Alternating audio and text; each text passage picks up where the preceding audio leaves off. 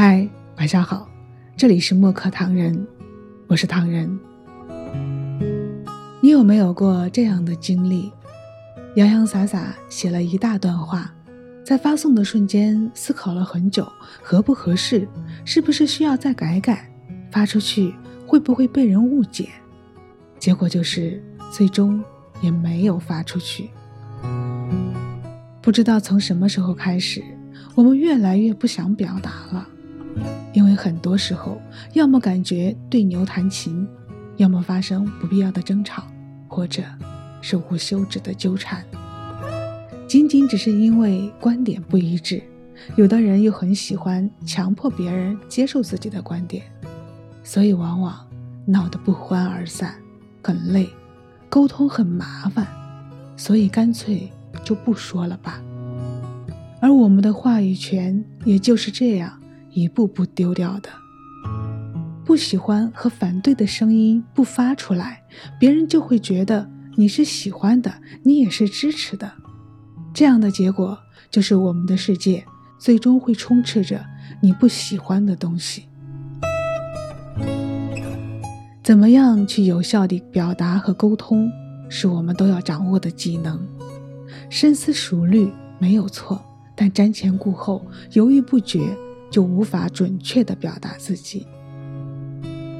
大部分人都是对自己的事情感兴趣，更重视自己，都喜欢别人说好听的，希望得到他人的认可和理解。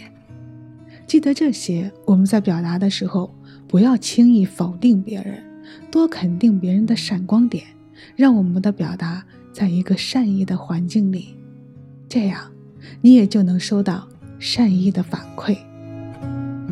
不必担心自己说的不好，只要勇敢表达，你就已经成功了。